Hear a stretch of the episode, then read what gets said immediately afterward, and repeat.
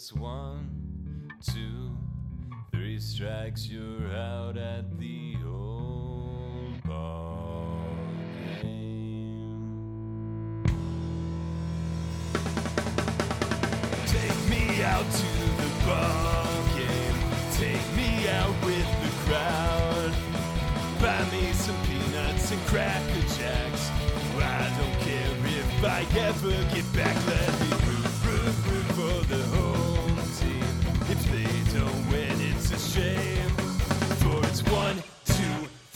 you're out at the ball game.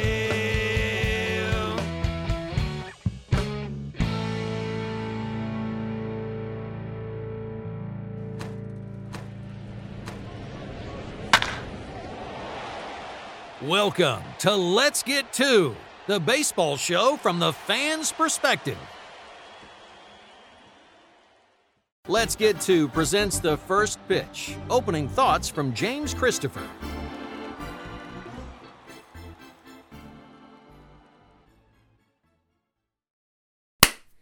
And welcome to Let's Get Two's MLB opening day episode.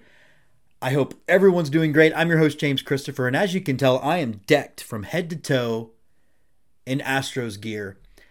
Opening day is always a blast. It is like Christmas in the spring. Nothing but hope lays out in front of us. And I'm jacked. I'm, ex- I'm excited. I'm probably as excited about this opening day as just about any that I've lived through.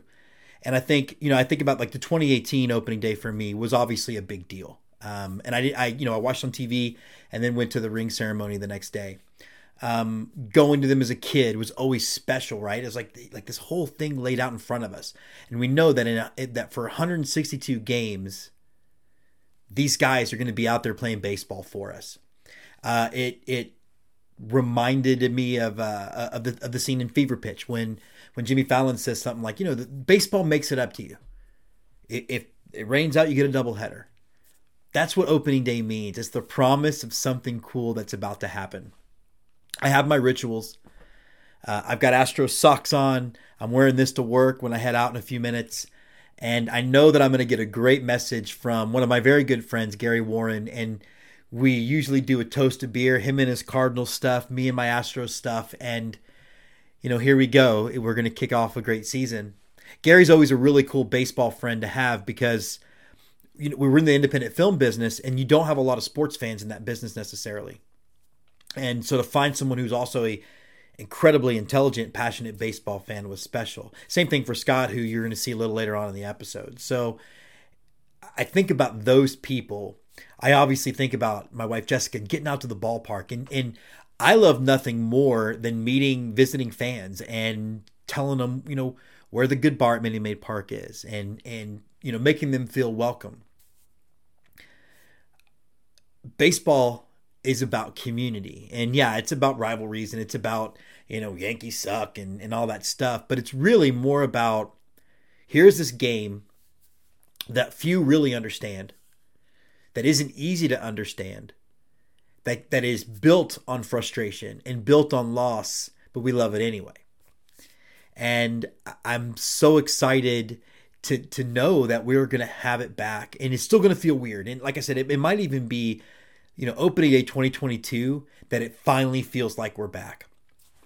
And you know I've, I've made a bunch on the show about my boycott of major league baseball games except for one but it doesn't mean i don't love it that i'm not caught up in it and that i can't wait to really dive into what could be really a fun season. And i know you know my my local nine the astros have a lot of question marks. It's going to absolutely suck to see George Springer in another uniform. He is an all-time Astro for me. You know, I put him up there with Craig Biggio and Nolan Ryan and Jeff Bagwell, and it's it's going to be awful, but it's still going to be fun to see that swing. And so, I'm really looking forward to going into this season, just being happy that the game is back. And yeah, I'm going to get fired up, and I'll get angry, and I won't be able to watch us pitch in the late innings, but the void is over. baseball is back. We have a great show for you today. We've got some um, baseball fans that run other podcasts that are really diving into certain teams, Yankees and Astros coming on. We're going to talk to the folks from Baseball Mapper, which, if that's not a website you're not going to, uh, you should because they, they I owe so much to them. My brother Tim is here, Scott is here, Andy's here, so much more. So stay with us. Let's Get Two presents the McEntire Mule, the Scott McEntire baseball experience. We are back here on the McEntire Mule, and we are doing this. First of all, we're doing a segment in person. It's been almost a year since we've done that. Yeah, but there's almost six feet of distance. Almost six feet of distance. Um, It's kind of good. it's the McEntire Mule, and we are joining, drinking A little bit of a McEntire mule. at the first of our McEntire Mules. and this one's got a little bit of a difference because we've gone with the with the with the bourbon on this. Bourbon, yeah. My favorite bourbons. I'll tell you the kind. I'll tell you the type of bourbon if you ask me, but we can't shamelessly plug them because they don't sponsor us. But if you let me know, I'll tell you what that is. Uh, we do want to start with a toast to a couple of athletic squads that we don't normally cover on the show. We do not. But we want to do a hearty woo pig sooie to the Arkansas basketball team that's, that's advanced to the Elite Eight. Uh, just you, you were you're on your phone. Thought it was a cool moment at the ball game. In fact, when the, the Longhorn fans around, you kind of were supporting you. And, and how was that? Yeah, it- they could have turned on me quickly. Let's be really clear. that could have happened really quick. Yeah. Uh, no, it was pretty cool. Uh, Arkansas beats Oral Roberts University, which, wow, okay, awesome. The only time I've ever heard of Oral Roberts was Sam Kinison has a great joke about Oral Roberts and seeing a 50 foot Jesus. Yeah, because Oral Roberts back in like the 80s or the 90s, the actual televangelist. Here we go off the rails. Yeah. Uh, said, I want to build a 60 foot statue of Jesus in Tulsa, Oklahoma, because God told me to, and you need to give me the money. Now he has a university named after him, but they have a really good basketball team. It was Sure. a tough game. They pulled off some upsets, but ultimately, the Arkansas Razorbacks are in the Elite Eight for the first time in over 25 years. Yeah. Feels nice. And we, we've taken the first two games from Mississippi State Yeah. at Mississippi State. So maybe we'll get number one again in baseball. So and not and not the easiest. Uh, that, that the game was tough. And you know, shout out to Yeah. Oral Roberts because apparently their their head coach is a huge Astros fan. Yeah. So, uh, and then also we found out if you ever want to come on the show, head coach for Oral Roberts, we'll treat you nicely. we would treat you very nicely. Uh, we just won't. When we reach out to you, we won't include this particular segment. and we won't have liquor because we know your school might not like that. oh wow, is that a thing? I don't know. Probably, yeah. We'll mean, find it's- out. We'll, we'll do. We'll, we're efforting that I information. don't like it at Liberty. Um, but it's also a big deal because uh, the University of Texas uh, diving team, swimming diving team, Yeah, yeah. Swimming Swim team. dive team. swimming team um, won the national championship again. Uh, it's it's a big you know Longhorns are really proud of all their, of all the, the school sports and the swimming and diving team has been one of the most dominant in the NCAA. I think this is their 15th national championship Yep. in like 14 years. That's how dominant they've been. So I think in the spirit of Oh, all look that we're that. about today, we should Look do. We should do that and bring. We should bring worlds together. bringing worlds That's together. Um, and this is a really sharp look for a hat too, by the way. Um, but your first time out at Disch-Falk Field, um, let's go through it. What did you think of the ballpark? What did you think of the experience? Yeah, so a Disch-Falk Field is a really cool field. I didn't realize the entire thing, other than pitcher's mound, is turf. Uh, I know that's something that a lot of teams are going to, um, and, and it makes financial sense. I, I like the stadium itself. Uh, balls carry in that park, at least they did tonight, um, and and I was really impressed with that. I think that uh, Texas has a third baseman in Cam Williams, power hitting switch hitter. Uh, w- that fields very sharply, and, and that guy should definitely get paid to play Yeah, um, uh, seven days a week in, in the near future. But I thought Dish Falk Field was a, a, a it was a rowdy atmosphere because you guys are playing Oklahoma, so you Yeah. got the rival in.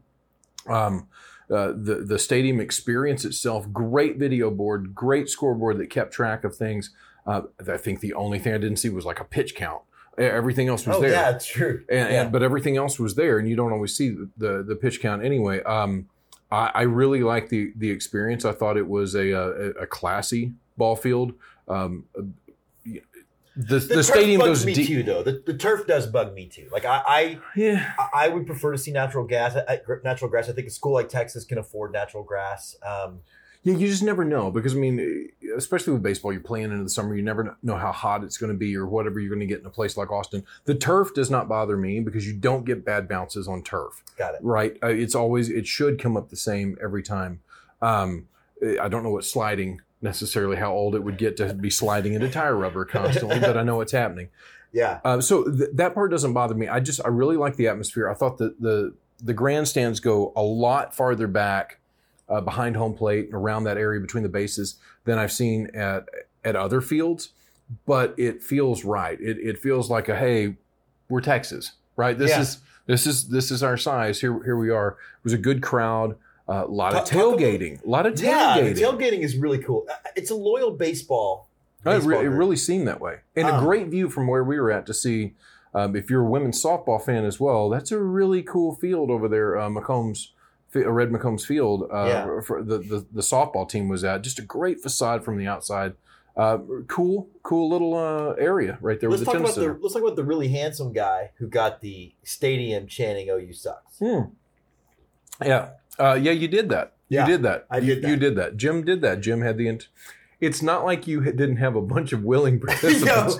although, but th- I, I'm gonna I'm gonna call you BS on that because it, I felt pretty alone for the first five or six OU suckses. Oh, that's fair. That's fair. But I then felt- they they they picked it up behind you. What you were really uh, out in the forest and it was incredibly dry, and you were the spark that burned the whole forest down. that's the way. That's the way I saw it. I do want to apologize to Jace or Chase, whatever, whoever plays right field for, J- for OU. That Jace, yeah, uh, number eight. That was brutal. I cannot remember his last. Uh, it's some. Um, Rorahan or something like that. Who, whoever you are, Jace, the, you you got heckled really hard by some fans tonight. Um, but hey, that's the big time. If you didn't want that, go play for Le Moyne College. yeah, you got hired by some fans and two certain uh, baseball web show hosts who definitely were. I I, I minimally. You you fed material to the hecklers. oh yeah, no no no. you were like a producer of the heckler. well, because the hecklers were saying stupid stuff. They're a bunch of drunk kids that were 20 years old and don't have the talent to play the game themselves, so they sit up there in the stands and scream at people. Yeah. Not that there's anything wrong with that if you're watching the show,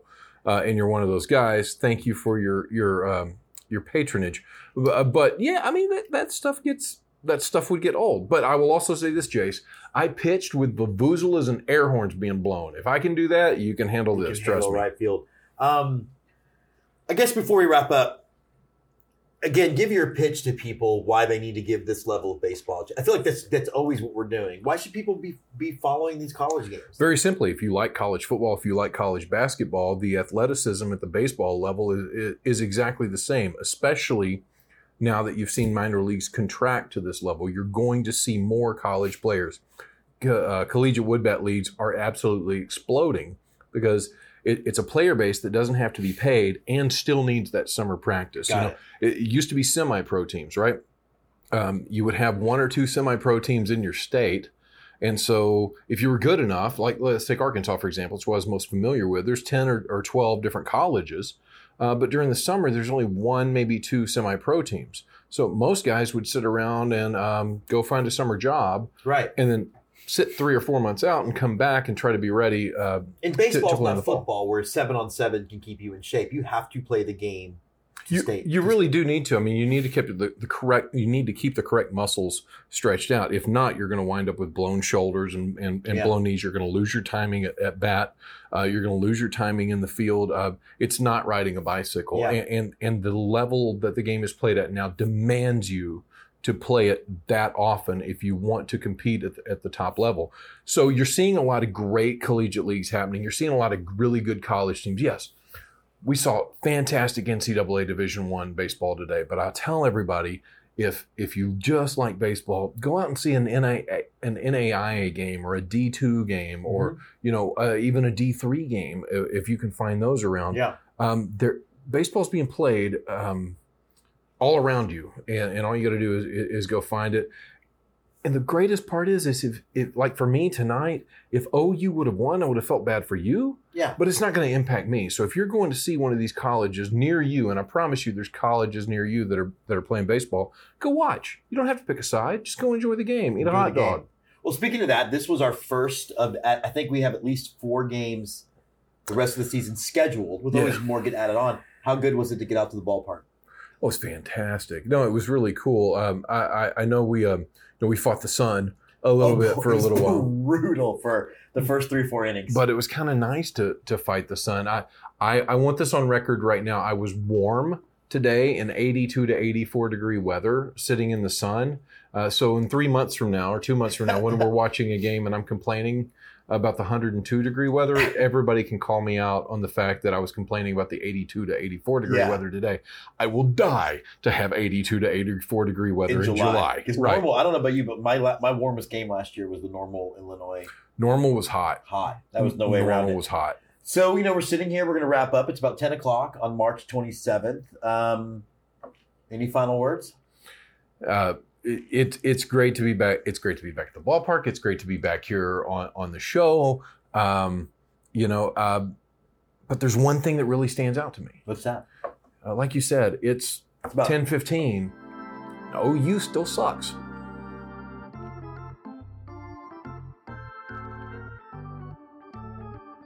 Who's on first? The Let's Get Two Local 9, brought to you by Zoomer Sport. So we're excited to welcome back for her second appearance on Let's Get Two You from the Corpus Christi Hooks, the marketing guru, Amy Johnson. Amy, how are things down at Whataburger Field right now?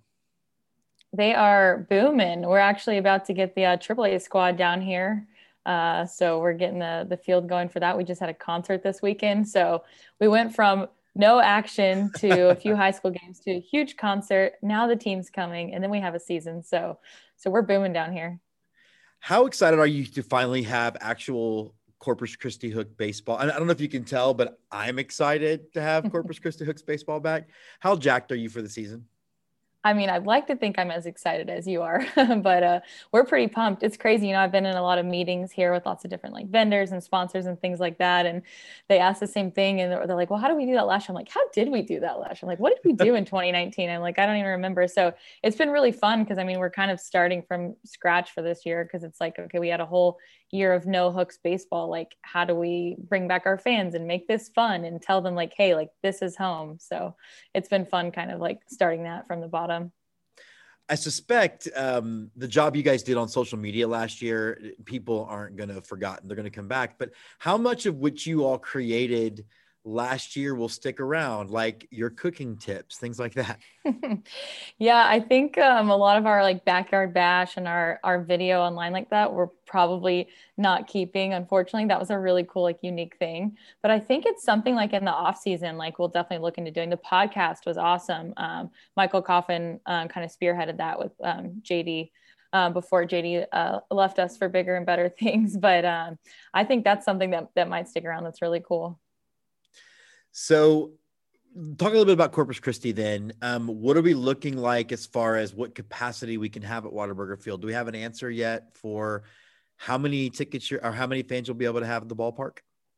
I don't have an answer for you yet, but I do have a hopeful, like, hey, this could be good answer for you. Um, I know um, MLB is mandating a lot of things, and that's been like ever changing. You know, you saw the Rangers were the first ones to come out and said everybody's coming in. So at that point, you know, fans like, oh, are we? Are we? Are like, well, no, we're not. You know, we're still going to take proper guidelines. You know, we are um, a city owned facility. So obviously, whatever the city wants to do, you know, we need to like work with them on that. So um, we are pushing originally we were looking at just 30% you know we called all of our our season members and told them hey this is what's going to be like. And then a few days later after our, our sales folks spent days calling and we found out that we're probably going to be able to do more. So right now we're, we're pushing a higher number um, that i won't reveal to you yet but it is um, a little higher but still able to do some like distancing in the ballpark and keeping people safe. I think the masks is going to be the biggest part. Like we will be requiring masks um, for the time being but I mean, obviously you can take it off to eat and drink and have a good time for that. But yeah, yeah and I guess I mean, it seems like Dr. We mentioned Dr. Fauci on the show, but he's saying that he thinks that people like he's saying he thinks we'll have full capacity at ballparks going into the summer, and he's not known for for any degree of like yay positivity. So hopefully that's where we'll end up. Yeah, definitely. And we're actually doing a cool thing in our reveal. So we're going to release our tickets um, in phases.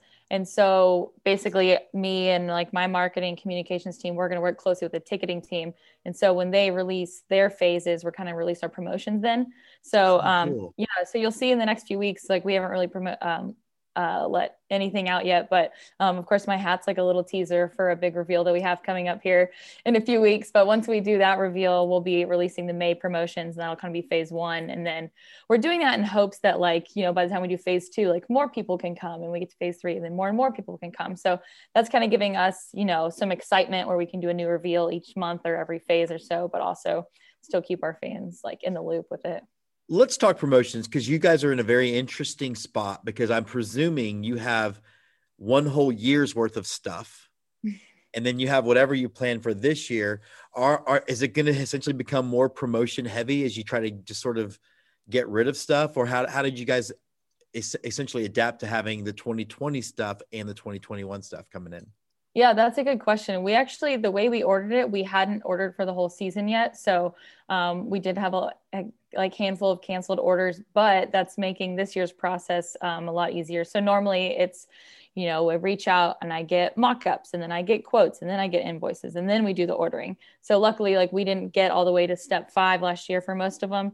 So now I'm already past the the you know the mock-ups and the quotes part. So it's actually been easier trying to do some of the promo ordering and stuff like that. But I think you'll probably notice we'll probably more have a more back heavy schedule. And that's just in hopes that like when we do these giveaways that, you know, I mean, yeah, we want every single fan to have when we can, but like if we do a 2000 person giveaway and there's only 2000 2000 people in the stands like what fun is that so right. hopefully by you know backloading like um, the later in our season we'll have like a lot more that way so it'll be a little lighter like giveaway wise at the beginning like may or so but come like june july we'll be picking that up plus i think people are just going to want to have a hot dog at a ballpark in may and that, that's oh, yeah. all the promo they need um, you know you guys are famous for um, a lot of, of, of branding and, and identity stuff and I'm on record on the show thinking I think you have the best bottom line brand and one of the best alternative brands. Will we see uh, any Blue Ghost stuff? Do we know yet? Will we see any of the Raspas, that kind of stuff? Yeah. Um, so we actually released our, our, what was our 2020 Raspas um, last year. So we actually released that whole line before we knew about the shutdown. So we didn't get to wear those jerseys. So it's that, um, that bright green and then it's the tricolor snow cone or Raspa.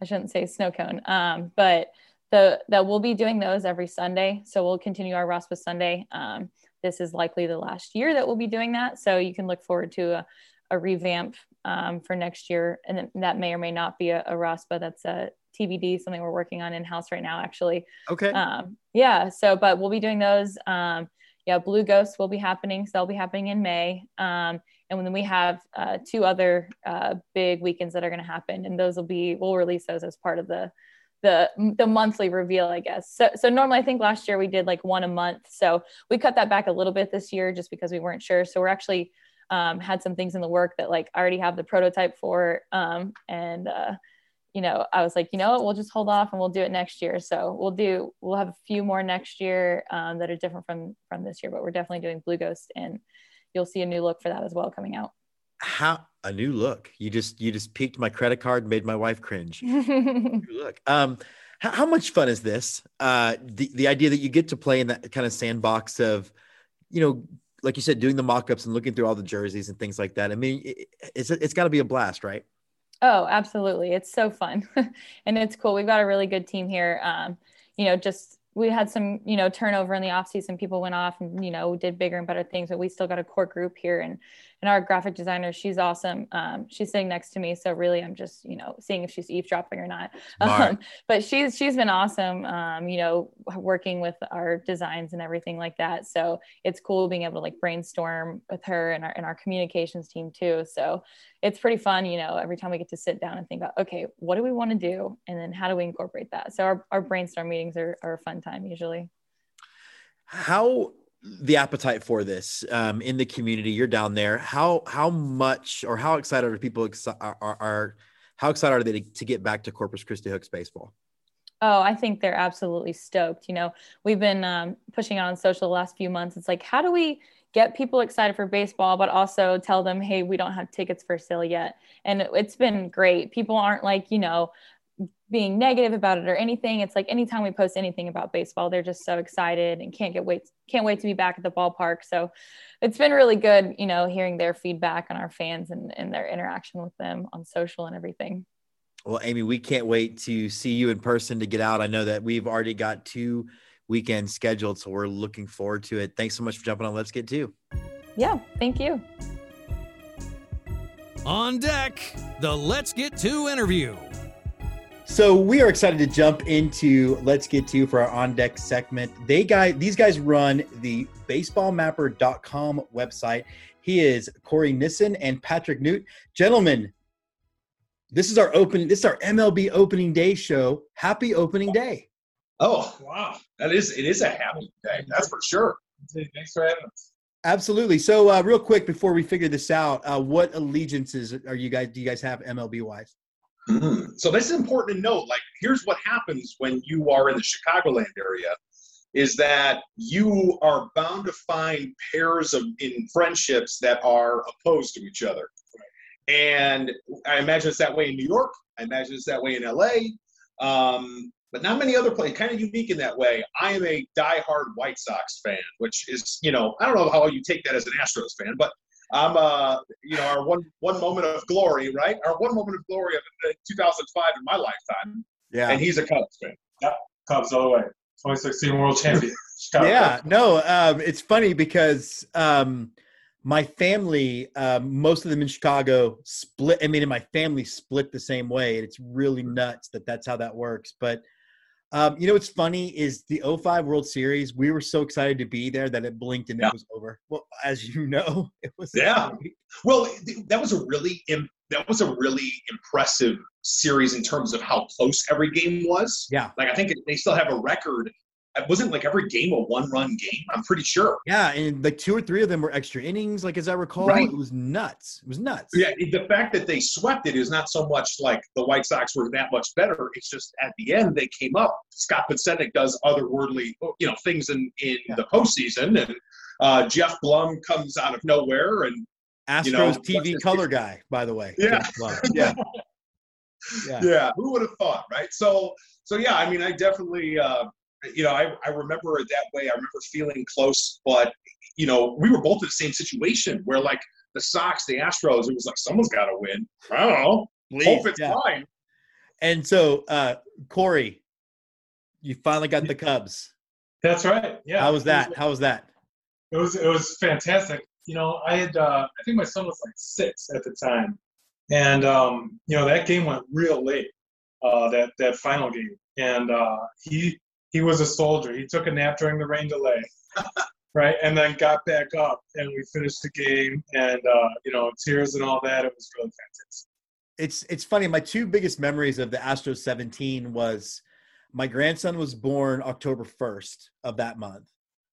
And then it ended, and I just remember like bleary eyed spending like 400 bucks on Astros.com. On all, I mean, if it had World Series championship on it, I was like, stuff arrived. I don't even remember. It was weird.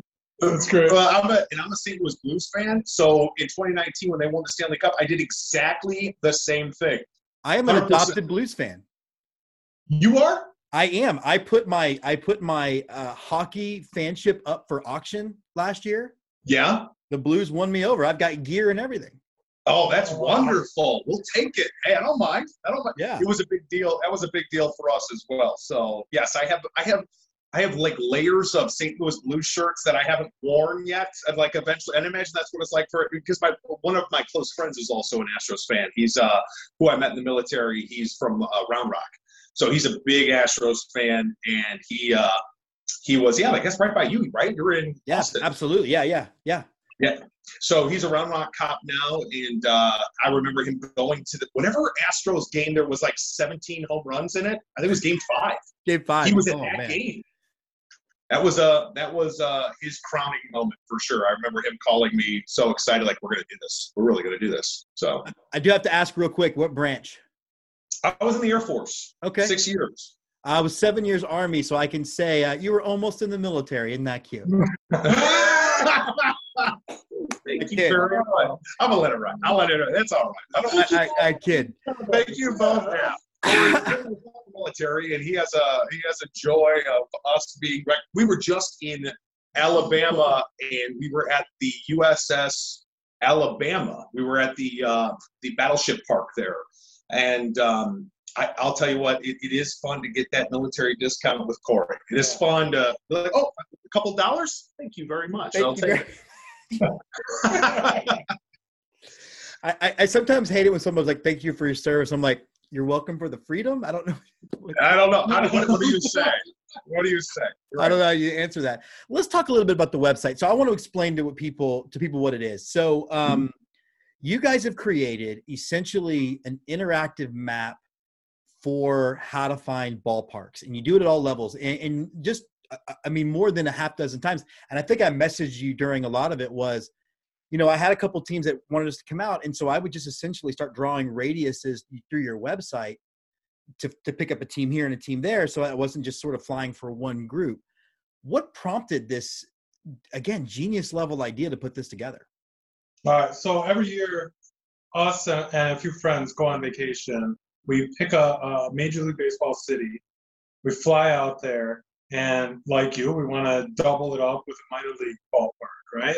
And uh, the process of finding that has been harder and harder. You know, it's easy to find the maybe the um, my, uh, MLB affiliated teams. It's harder to find the collegiate summer teams, the independent teams. So you're looking at a bunch of different league websites. You know, you're, you're looking, and there's leagues you don't even know about. So it was really hard. So I'm like, gosh, why don't we just put it all in one place? And and so it was a tool for us that ends up being really useful for for a lot of fans. So. what kind of feedback have you guys gotten i'm assuming people are just like thank you They, I mean, I, I will say, like, it's not always a hundred percent, James. I would say it's more like, um, you know, ninety-five percent. There's always a couple who are like, "This is good, but you forgot this," and it's like, okay, okay. I mean, we'll add it. You know, that's no, that's no problem. Right. We're trying. It's this is a work in progress. Can't please everybody. There's 900 plus pins on there. What are you? okay. All right. So yeah. So, but for the most part, yeah. I mean, that's whether it's on Reddit, whether it's on, um, uh, whether it's on a YouTube comment, whether it's you know on, you know, Twitter. It overwhelmingly, it's been positive, which is awesome because it it's supposed to be to help people like us who are going um, and are willing to drive an extra hour and a half to get another one, you know, and that's kind of what what we're like too. Right. And and so what we found though is that not only is it useful for us, it's useful for the teams. Um, because they got eyeballs on them that they didn't have before. Um, so that's we're we're in the process of exploring that a little bit more. Um, but so it's it's been a cool process. You know, we're we're just over a year in now. So It was about a year ago. Oh wow! So you guys really did blow this up. Now I, I know that we interact on Twitter a lot. You know that a lot of my passion really is in the minor leagues and collegiate summer leagues. Why Yeah. do you think people should care? Like I feel like I have to. Like I feel like my explanation is, hey, it's a lot of fun. The baseball's good. It's not like you're watching the XFL. Like it's good baseball, and that's usually my pitch. Why do you think people? Why do you think it's important? Why do people need like that level of explanation just to get into it? Um, for me, I'm a bigger fan of non-MLB um, for a variety of, reasons. Uh, one of which is cost, right? So I can take the family for a reasonable price. Uh, second is the experience, uh, the the between the innings sort of goofiness that goes on in minor leagues is perfect for the family and fun for us.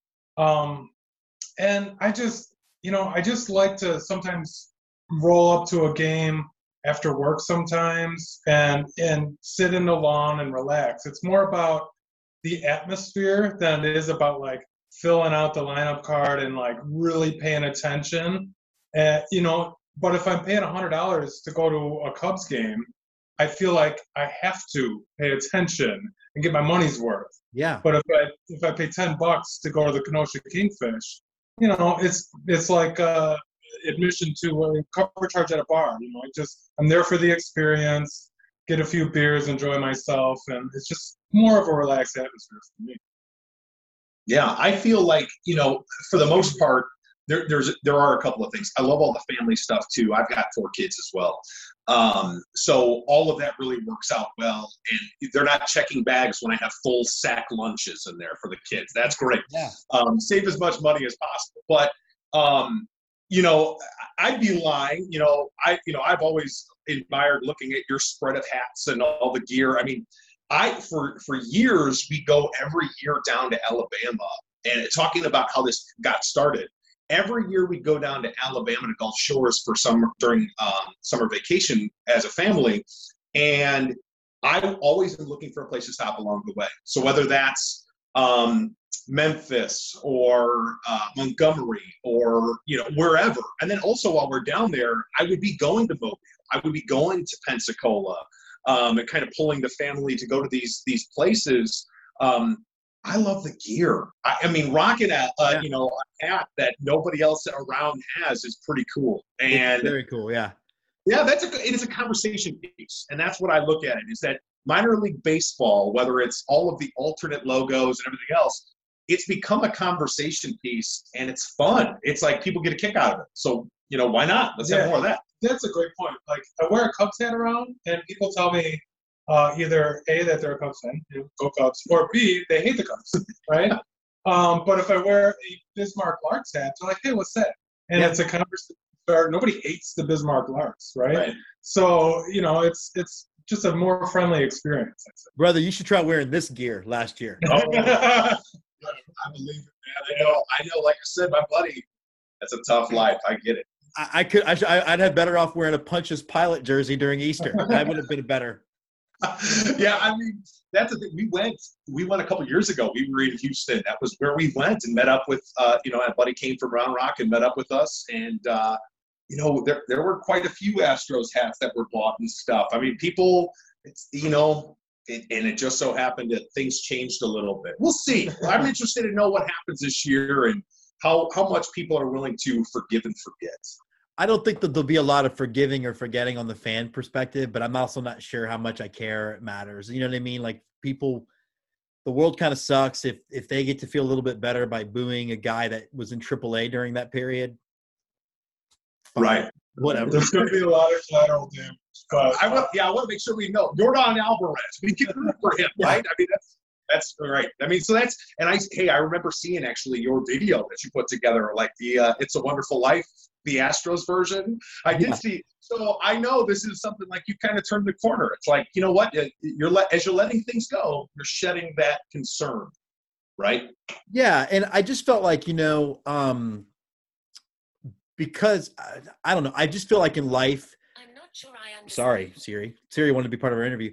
I'm not sure, like in life, um, nuance exists, and I, I don't think anything's ever truly black or white. I think that there's, I think if this had happened with the Astros and they had beaten, um, the Twins and the Devil Rays, or sorry, the Twins and the Diamondbacks, I don't know anybody would care. But it was the Yeah. Yankees and Dodgers, and we can all go around on that. So, but you know what? It's unhealthy to keep dwelling on it. Um, I completely am- am self-aware enough, enough to know that if I were a Dodger fan, I would be mad, regardless of what people really smart sport writers have said. I would be mad.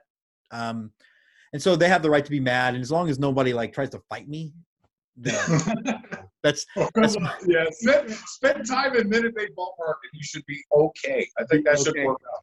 But speaking of ballparks, so you said you had 900 pins. How many of them do you know? Have you have each of y'all been to? oh man, uh, 903.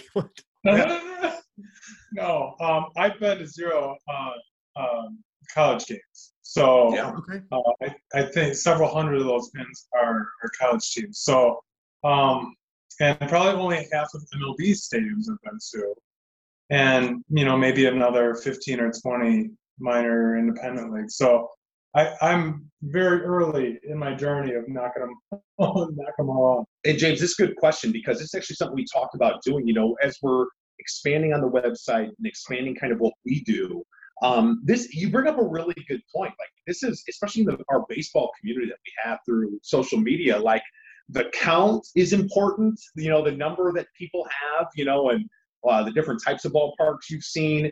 That kind of stuff does matter. And I was like, you know, what we should do is really kind of put together a map that shows the places that we've been Yeah. uh, because there's quite a few we've been together, but there's ones that I've gone separately and he's gone during a work trip and stuff like that. So I think people would enjoy it, and I would actually like to get it get a count. Like, why not? We, Yeah. we haven't done it. I've seen. I think I've seen more, like a lot more, maybe. But um, uh, but maybe it's closer than I think. It'd be interesting. Look for that later on on the website. Yeah, I would love someday- to see that. that is something we've we've tossed around. It's the idea that all right, you want to see yours, only yours on a map. You submit a spreadsheet of all the ones you've been to with dates and stuff, and you know we put a little timeline together with all the pins and all that. And I think people would like that. Baseball fans, um, like the game itself, are into stats. You know their own personal stats. And um, my hashtag quest for 50, and I've been doing the sort of in Photoshop, the map changes color Yeah. I visit a state. I would, yeah, that would be. I I don't know how how hard the UI would be for that, but that would be amazing. Yeah, it is cool. It is something that's unique about baseball. Like, and I was uh, talking to somebody today. Like, um, it's unique compared to other sports. Like, I understand people like to travel around, and you know, we were talking about hockey. I've been to a few hockey stadiums. You know, I you know I could put a list together for that. But people don't travel like they Yeah. do for baseball. It seems very unique in that way, um, and it's something that us, you know, like the the group of people who are using the map like us um, this is the kind of thing that I think they would really, uh, you know, I guess in the lack of better words, geek out on for sure. This is a total. I geek think out. the only thing I've seen um, compared to this at, college football stadiums, people travel to see those. yeah, um, right. You know, a, a football stadium in, at the pro level is a football stadium. Like it's Mhm. okay. Here we are. Yeah. Um, what about some travels as we come up this year? Um, where are you guys headed? Hmm. So we we added that travel page to kind of share what some of the things we did. We just got back from Mobile. That started us off to see um, the two premier team games of the Savannah Bananas. We saw Yeah. those. Yeah. Um, we have a trip planned for Kansas City. That's going to reunite me with some of my military friends. That'll get us to the Negro Leagues Museum. Um, and we'll probably stop in Iowa along the way. Literally used our map, our own map there uh, the other week to to figure out probably Burlington, Probably um, Burlington. Burlington, Iowa. So um, And then in July, similar to Eric, and you know this this this it was a post that came out was just kind of like inviting people to meet up in Montana, Yeah. and it sounded crazy at the time, but I'll be damned if it doesn't sound more and more appealing every day. You guys are going too. I can't go. Yeah. I think we're going. What, what are you doing? I What are you doing in Fourth of July weekend?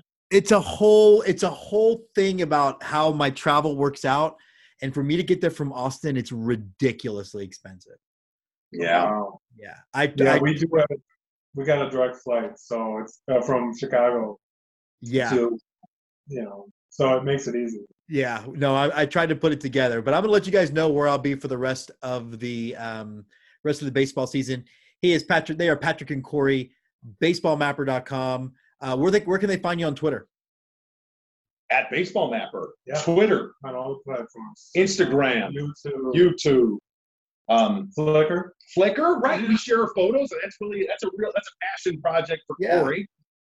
So you're okay yeah we need we'll get all those links up and uh no tiktok for you guys yet because y'all are funny y'all should do that. I keep teasing them about that. Right. Yeah. I'm I'm starting to figure out that TikTok isn't only about dances, but you know, I don't I don't know what else. We got to come up with something, I guess. That's what the people want. the, So the people they want their TikTok. Hey guys, thanks so much for jumping on. Let's get to you. It's been great. all right, All right, appreciate it. thanks, Thanks for having us. Holler and a Swaller, a chug of ballpark brew, presented by The Hitter Sports. And welcome to our Holler and a Swaller segment presented by the Hitter Sports. And I have got something very special today. And I'm opening it and tasting it because it is opening day, everyone. And it is the Cooperstown Select New York State's straight bourbon whiskey. Yeah, it is a, a distillery in and around the Baseball Hall of Fame. It was a gift from my wife, Jessica. Again, very excited to to take a drink.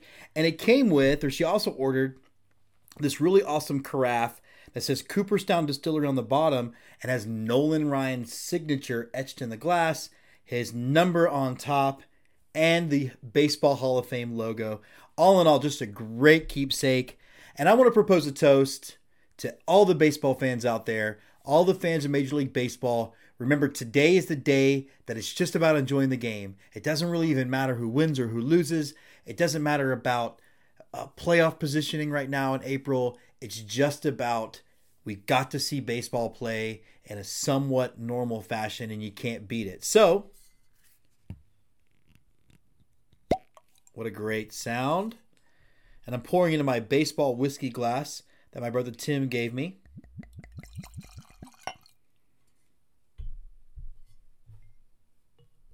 So, again, to all the baseball fans out there, I don't care if you're an Astros fan or a Yankee fan or an Oakland Athletic fan or the Dodgers or the Padres or the Giants or the Angels or the Red Sox or the Blue Jays or the Tampa Bay Rays. I don't care if you're a fan of anyone. If you're a Rangers fan, I might suggest better life choices, but even to you, holler and a swaller, baby.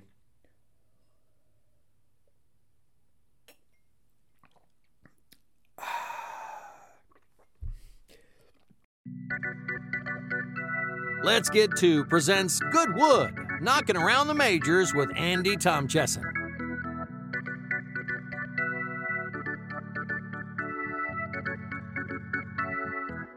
All right, so we're going to jump into some good wood. And Andy, happy opening day. Happy opening day to you. It's a happy day all across the land. Spring is springing, and the whole world is just renewed again. And the hopes of 30 baseball teams have yet to be dashed.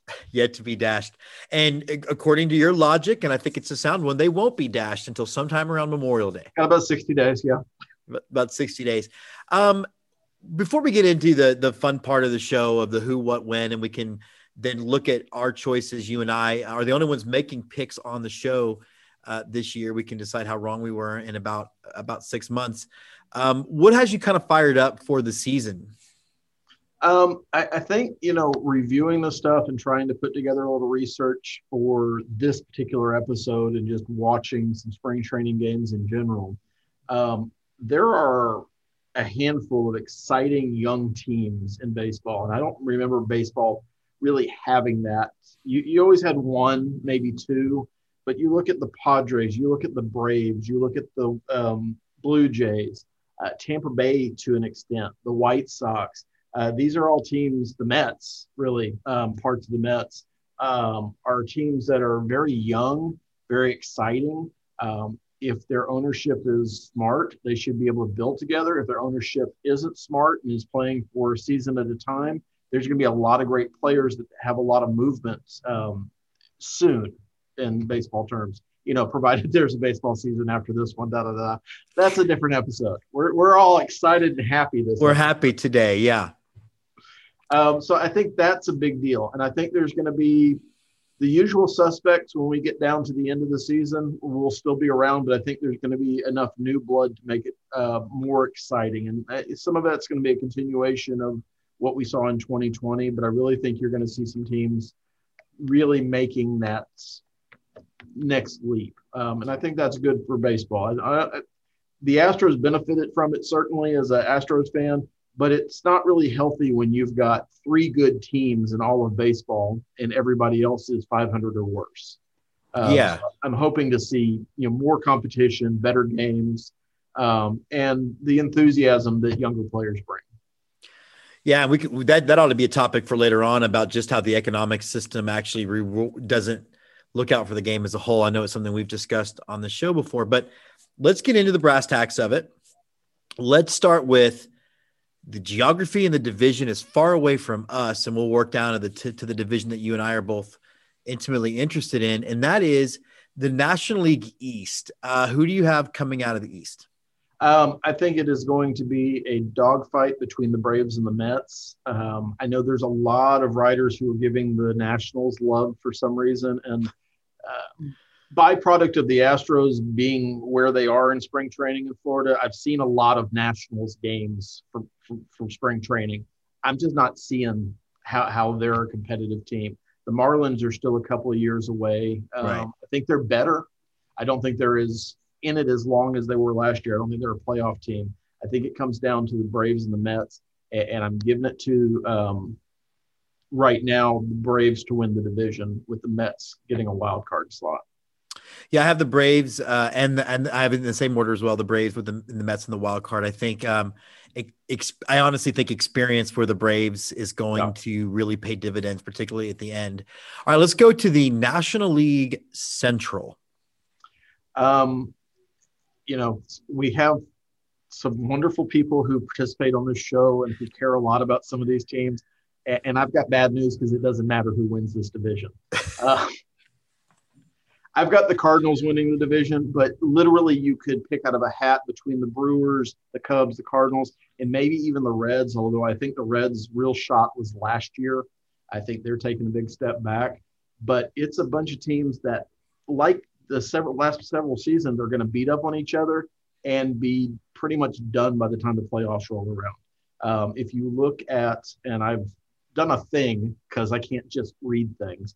Um, I took, what is it, one, two, three, 10, 12 different power rankings because there's about that many out there right now. Yeah. Um, and kind of just because they're just as valid as my opinions um, at this point in the season. And if you look at the National League, you've got two West teams at the top, you've got two East teams at the top.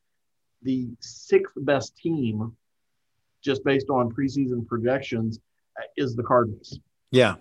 And then you've got a bunch of East and West teams, and then the rest of that division. Um, but again, the Cardinals, uh, Scott McEntire will tell you, have nobody in the outfield who can hit.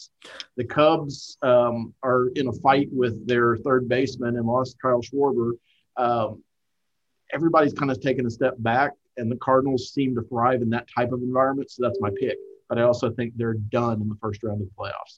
Yeah, I, I the Cardinals as well. I think um, Arenado is going to give them a big of a big enough offensive boost, and they seem to always be able to find pitching, and so I think that will be enough to again get them through a a pretty weak division. Now, maybe the most compelling division in baseball, I think, right now, the NL West.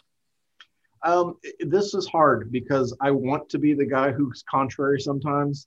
Uh, I have the Dodgers winning the division, and the Dodgers are on paper the strongest team in probably the last decade, two decades. I mean, they're they don't really have a weakness on paper. I think they've lost a little bit of their organizational depth. I think they've lost a little bit of their bench strength, but you know, provided they're healthy, it's hard to argue their rotation is going to be bad, uh, is going to be anything but stellar. It's hard to argue their offense is going to be anything but stellar. It's hard to argue argue their defense is going to be anything but plus plus. So they're the class of the division. And in a 162 game season, it's really hard to beat that. Now, having said that, if there's a team that could do it, it's also in that division this year, and it's the Padres.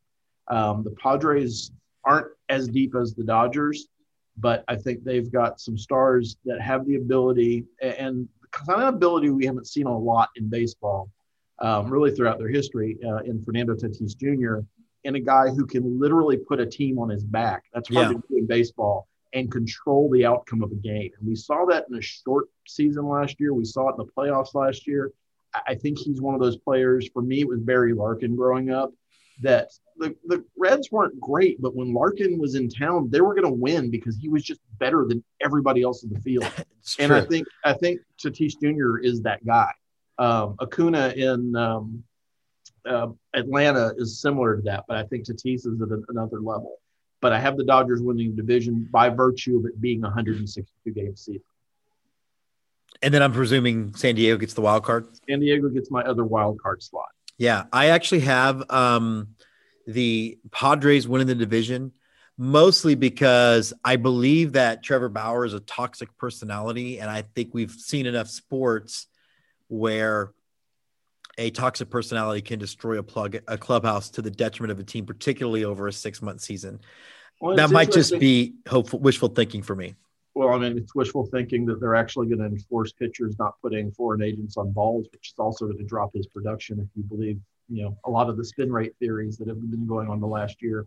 Um, I think it's also wishful thinking on the Dodgers' part that David Price is the David Price of five years ago. Um, he's a guy who did not pitch last year. He opted out of the season, but has not been great outside of a couple of gutsy playoff performances. Really hasn't been a great player in almost five seasons and I just don't see. I mean, as a fifth starter, fantastic. But I think they probably should be giving those more starts to May um, because I think he's had better upside. Actually, the news just broke literally that that is what's happening. Prices in Good. the bullpen. I mean, that's bullpen that's a smart, Mays, the that's fifth starter. play. But I, I think there's there's the potential there. Um, so that's where I am on the National League as far as division winners right now. All right, we're gonna go AL Central. Okay. Um, what do you got? Uh, for the Central, I picked the Twins again. Uh, I think the Bomba squad is there. I don't think um, the Indians or the White Sox are close enough yet. Uh, I think the White Sox, with uh, Jimenez going out for five to six months with that torn pectoral, that hurts them a lot. And I just don't think they have anything in the organization to fix that. Uh, they're still a good team, but they're a good team that talks a lot and doesn't seem to have a lot to back that up with. I mean, it's it's they're a lot like the Reds last year. On paper, they look really good, but somehow that product on the field doesn't translate as well. Um, but I also have them as, one of my wild card teams. So uh, Twins to win the division, uh, White Sox right behind him is one of the wild cards. Yeah, I have actually have the same, um, and it was flipped for me uh, before the Eloy injury. I mean, a rupt- ruptured pectoral tendon, I think it was. Right. That just sounds awful. Um, so for me, that that that's that is what flipped it as well. I Uh, have we're to gonna remember go- back. I have to remember back to having a pectoral muscle, and I would assume that would be painful. Now it would just be you know spreading peanut butter over the bread and hoping it got better. Yeah, I actually uh, couldn't walk for two days after a spirited game of fetch with with Quint. So that I don't know what that means. Um, American League East. Um, is it going to be different? How's it look? No, it's it's the Yankees. It's it's still the Yankees. Um, I think they've got more competition in the division this year from Tampa Bay and Toronto, but I think the Yankees are still the class of the division, and honestly, the class of the American League. Uh, they've just got too much. Um, they do continue to play that catcher who can't catch, which is a problem for them, but it usually doesn't pop, pop up as a problem until uh, the playoffs start. Uh, but I have them. I have that's that's probably the biggest the biggest lead from a division winner that you're going to see in baseball this year is the Yankees over the Blue Jays.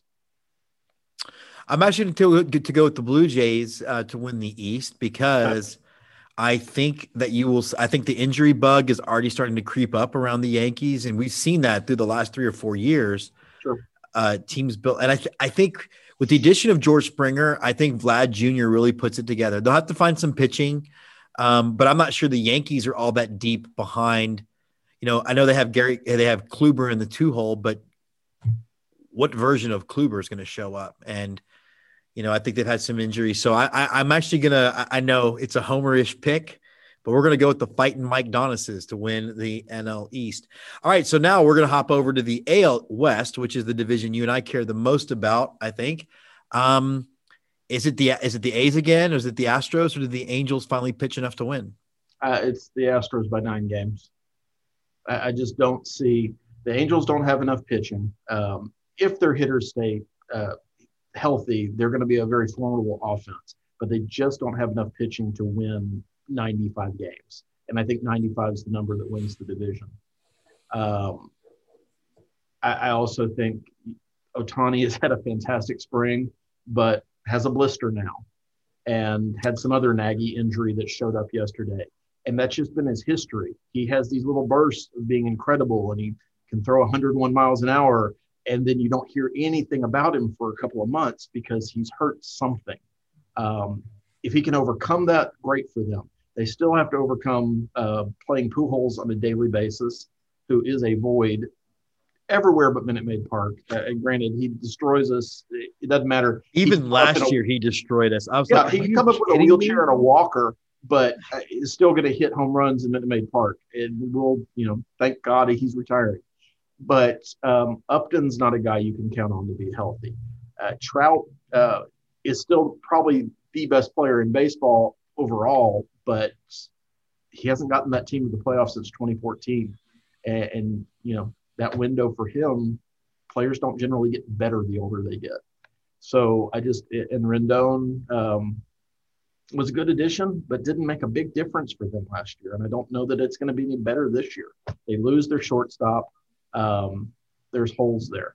Oakland, too many pieces are gone. Um, I, just I think the Angels finish over Oakland, but I think the Astros win the division going away. Um, for wild cards, though, you have Blue Jays and White Sox. So you don't do. think, yeah, you think only one team out of the West. Um, let's look at the NLCS then. Who do you have playing for the World Series in the National League? Well, before you move on, I do want to mention in the AL West, uh, the Rangers are going to be the worst team in baseball. Just Is there anything? Is there? Is there throw any, that out there? Is there anything better than when Arlington is bad? And I it's mean, the people I know, um, a- and, I'm sure there are people who think the same thing about Astros fans, and I can, you know, honestly say I'm not one of them because I have followed them my entire life. But Yeah. my Rangers, my Rangers friends fan fandom started in 2011 and ended when they stopped making the playoffs. So what, 2016?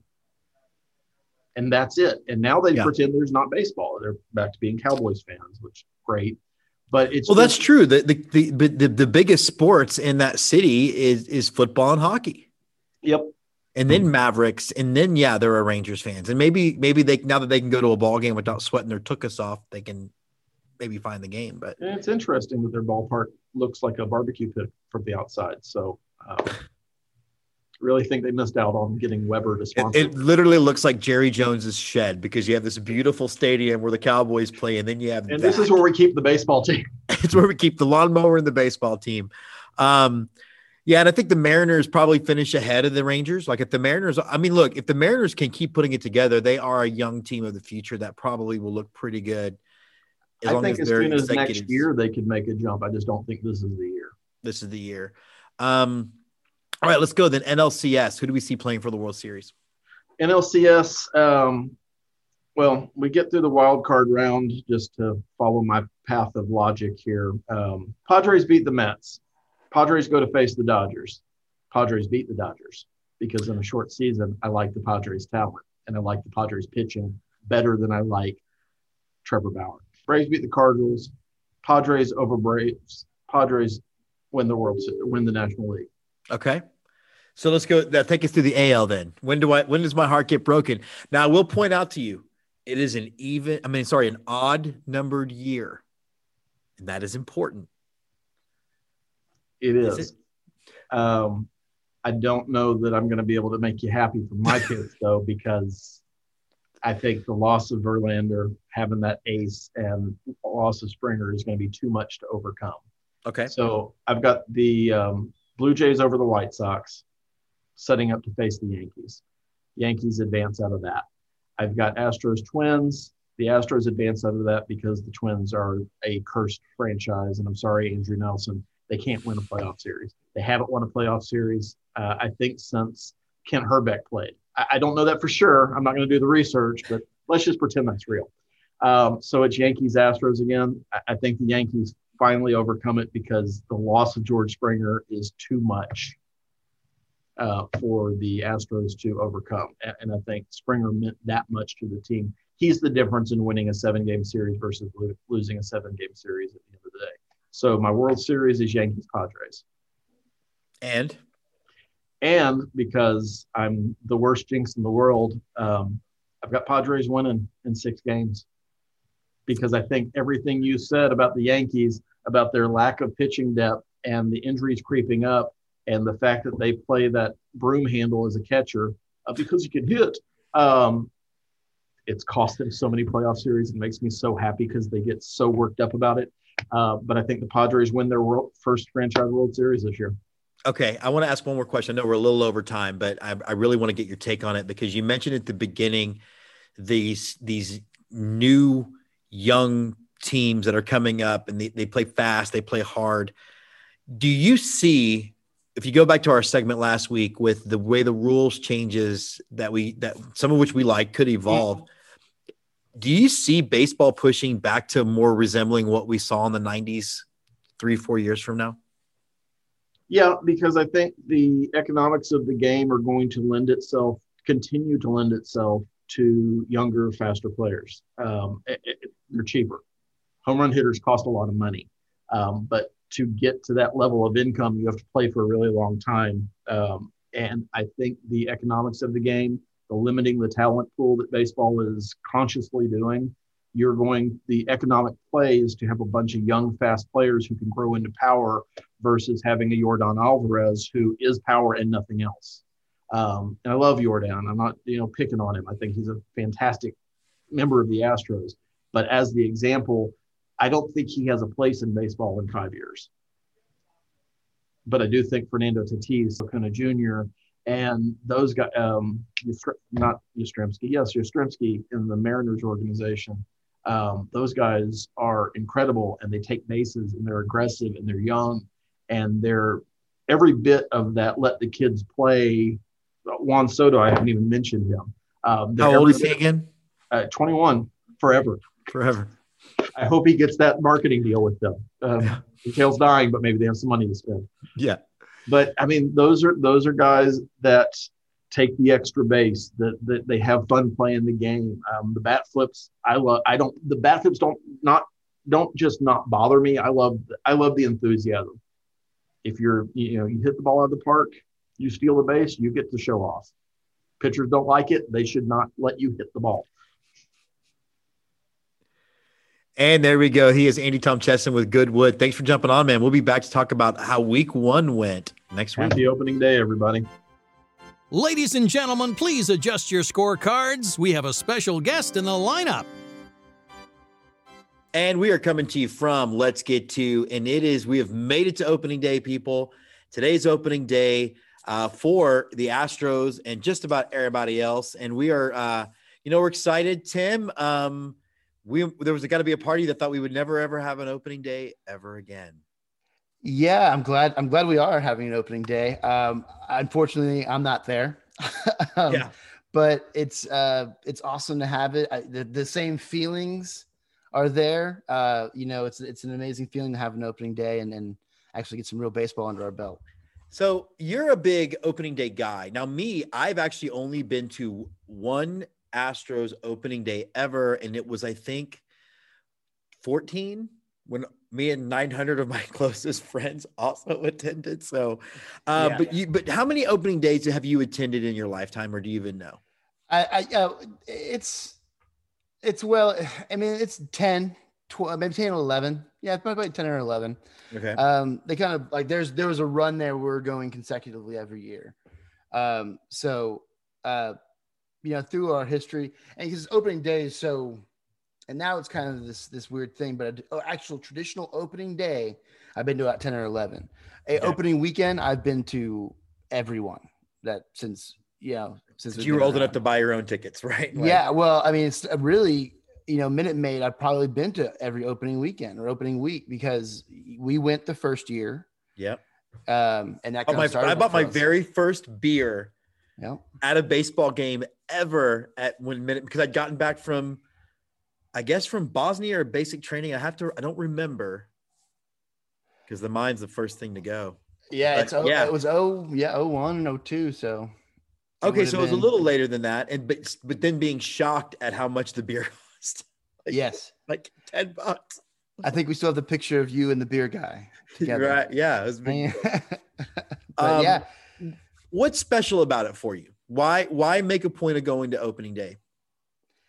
I you know it's it's this you know I thought put a lot of thought into this and, and really kind of thinking why it's so special. It's for me it's it's finally you know I want to be there in the forefront for the party of of the uh the lull between not when it's off season to yeah. finally end. You know it's it's it's awesome to have the party there. You're you're in the thick of it. You know it's a great day where where you know the casual fans and the diehard fans all come together before the casual ones go off in the ether in the in the dog days. And so, but we're all there together, hanging out and having a great time.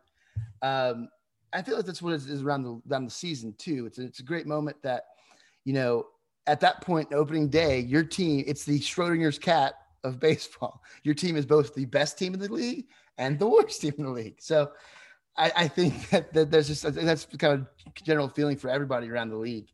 Um, it's just the anticipation. You've been waiting for months. You've, you've seen spring training or you've heard a few things spring training. Now your your club's going to get on the field and let's see what we got. So yeah, and I think you're right. I think to me it is that uh, everything is possible on opening day. Yes. Everything, everything can happen. You're right. Every team has a chance to win. The Orioles are going to run out with the same opportunity to win as the Yankees. So let's talk opening days in specific then, because you go, you've gone to some when the Astros were projected and then did go on to lose games in the hundreds. Uh, still a blast. Still glad you went. Still a big part of your life. I mean, absolutely. I mean, again, it's it's you have the casual fans who aren't quite there, but but even the diehards are there, and you're ready to pay your ten dollars for your beer, and you don't feel bad about it. Um, it, it, it's it's just a great moment to where, because yes, you could say that you have the the the uh, the worst team in the league, and spring training was garbage, and all these things happen, but you still don't know. There's always that chance that you could have this 60 162 and 0 team sitting there but yeah. you, know that's that, that's the fun about it. So yeah i mean i feel it's the same way. Um you know and when you inevitably lose that that opening day game you go home with a little bit of taste of reality. But yeah it's it's, it's before while you're there you get the the street parties happening out there. They open the gates. They let you in. Yeah. it's so much fun man. It's so much fun So you also went to arguably the biggest opening day in Astros history. I went to game two of that. I went to the to the reveal of the of the championship rings. First of all, to your point, I think we sat in roughly the same part of the ballpark, and I think you spent much more money than I did. But you're sitting there in 2018.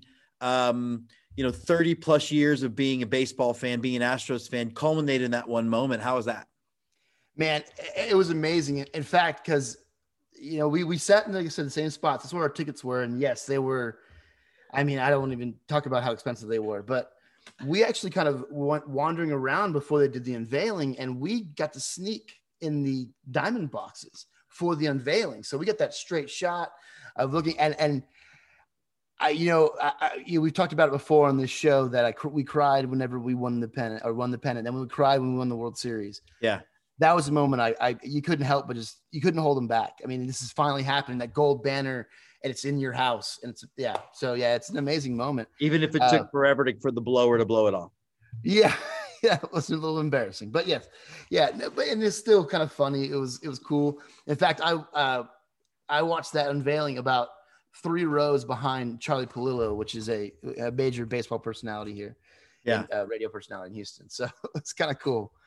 But yeah, it's it it was one of the best moments in the in the franchise's history, and you know, so glad I got to be there for it. Um, And you, but you're not going to be there this year, I'm assuming. no, I'm not going to be able to be there this year. The capacity, kind of where we are right now, uh, Maddie and I. So we're just kind of gonna gonna sit back. You know, we, we she took the day off, so we are gonna watch it.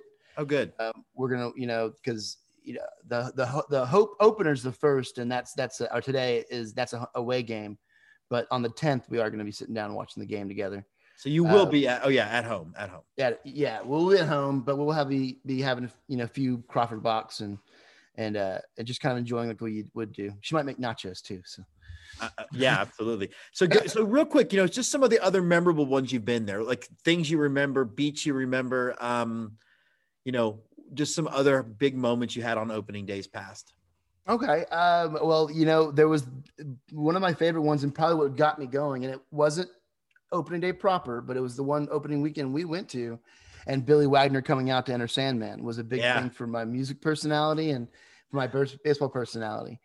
Um, you know, it's funny. We still have the picture uh, because my friend uh, Mafe and Cameron went went uh, went with me on the 2017 season, and we have this picture from that that camera that takes all the stadium pictures. You can zoom into you to find yourself in the stadium. Yeah. We have that picture on the internet, and that's the 2017 season. That's the you know that's the Yeah. year that we came and crushed it.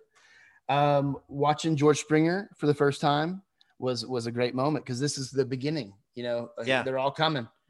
Um, yeah, I mean, it's just kind of the, the big moments. that we never had the longest game. We never had, you know, any of these things, but I think that that hometown, the, the hometown feeling, and, and just getting out there and and you know, you know what gets me too is the bunting. For some reason, seeing the red, white, and blue on opening weekend, you know, it just feels like in a game that, um, because of how long it is, can oftentimes become mundane and routine. And like you said, the Mhm. dog days are a thing. It's one of those few moments where baseball actually celebrates itself, and I dig that. Yeah, yeah, and exactly. I mean, the the the it's uh, etched on every piece of grass they can put it, and and you Yeah. know, and it's beautiful to see it, and you know, get your picture with it, and and that moment you haven't been to this to the park, and you know, for for the longest time, it would be at the end of September we were done. So you know, Yeah, the- yeah. So do we haven't been to the park, and and you they open the doors and you walk, and the, the it's perfectly lit, and it's just this moment of awe, and it's just it's back. What's happened? What happened. And um, you know, just you know, putting your finger on the uh, on the pulse or trying to trying to guess. Um, do you think by the end of the season we'll be at full capacity, knowing everything that you know about how the science is going? man i, I like I, I so so everything that Minute released about how they're going to handle it I, I really appreciate it. Like you have the option when you walk in the door do you feel more comfortable social distancing or are you okay with just wearing a mask I like that um I, kind of hope we're not yet let's let let's let things kind of move in let's let let's be comfortable with people being vaccinated and and the virus hopefully dying down a little more um I'm kind of worried about about everything but I know they're at 50% capacity. I like that. And I think we're okay with this season doing it. All right, real quick, put you on the spot. Then, um, do the Astros win the, the the West, and how far do they go? Well, today they start their 162 and 0 uh, run. So, yeah, no, they, they win the West. Uh, it's going to, I, they win the West. It's to be another slugfest with the A's because they don't look good, but they never look good on paper. So- yeah, so it's going to be another slugfest, but we'll win the West. We'll go. Um, I, I have us in the in the ALCS, and I don't know where we'll go from there. I think I will say this: if, if if we play the Yankees, it is an odd numbered year. it is that, and those usually work out for us. My Yankee fans who are coming on the show next in the Hitter Sports, I can't help it. It's an odd numbered year. Uh, he is Timothy Judgets. He is going to be mostly doing the Go Go Astros, holding that down for us. But wanted to have him on to talk a little bit about opening day. And here's to going 162 and 0. Let's go. All right, great job, man. Awesome, dude. Let's Get Two presents the Big League Chew, an eye on the majors. So we are thrilled and excited to bring back onto the show Emily Nyman from the Breaking Balls podcast. This is going to be her first of a, a few trips, I'm hoping, this year. Basically, Emily, I'm talking less MLB, so I'll just have to bring you on to have you do it. I'm happy to be here. I mean, I'm happy to talk to you at preceding the Yankees' 28th championship season that is going to commence in the next few days. So it's a pleasure. Pleasure's all mine. You know, it's it's hard to bet against them. I think the only thing that I might do to poke fun is that it is an odd numbered year, and 15, 17, and 19 say anything but say otherwise. But let's talk about them because they are clearly. I think anybody who doesn't have them in the top three as far as stacked teams and in the American League in particular, um, what are a couple of reasons why you think number 28 is coming? They're ready. This is the window. I mean, they the lineup is stacked, and you know they we have our ace, our second ace, Severino is going to be coming back. I think at some point time in June. Yeah. So fingers crossed for Taillon and and Kluber to at least get to even half of what they used to be. That'll be perfect for the spots that they're in in the rotation. So I just all the pieces are in place. Anything less than a World Series trip and even a title is a failure, I think. And I'm not usually one of those fans. I'm not a World Series or bust fan every season, Yeah. but this is the year. Yeah, you're also yeah, you really aren't, and and you're always very very realistic on on how you view things. And and look, I think you can't. I think that that lineup is too good, and particularly with Gerrit Cole, you're not gonna. At some point, the law of averages. I mean, it's baseball, right? The law of averages are eventually going to play in your favor. Right, exactly.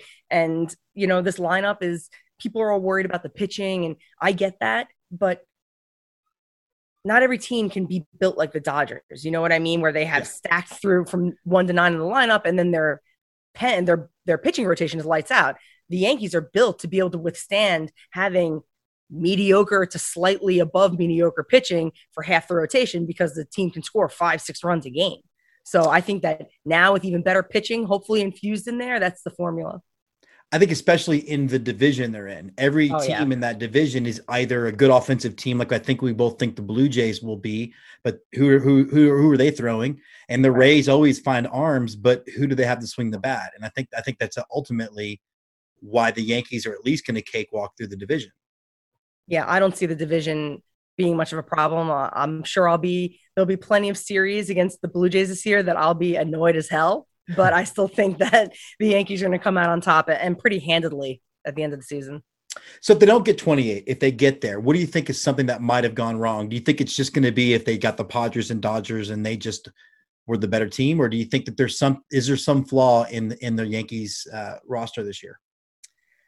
Um, I think that the only thing that can end up tripping them up is what we were just talking about a moment ago. That if you know they in a series, the other their opponent, their pitching is lights out.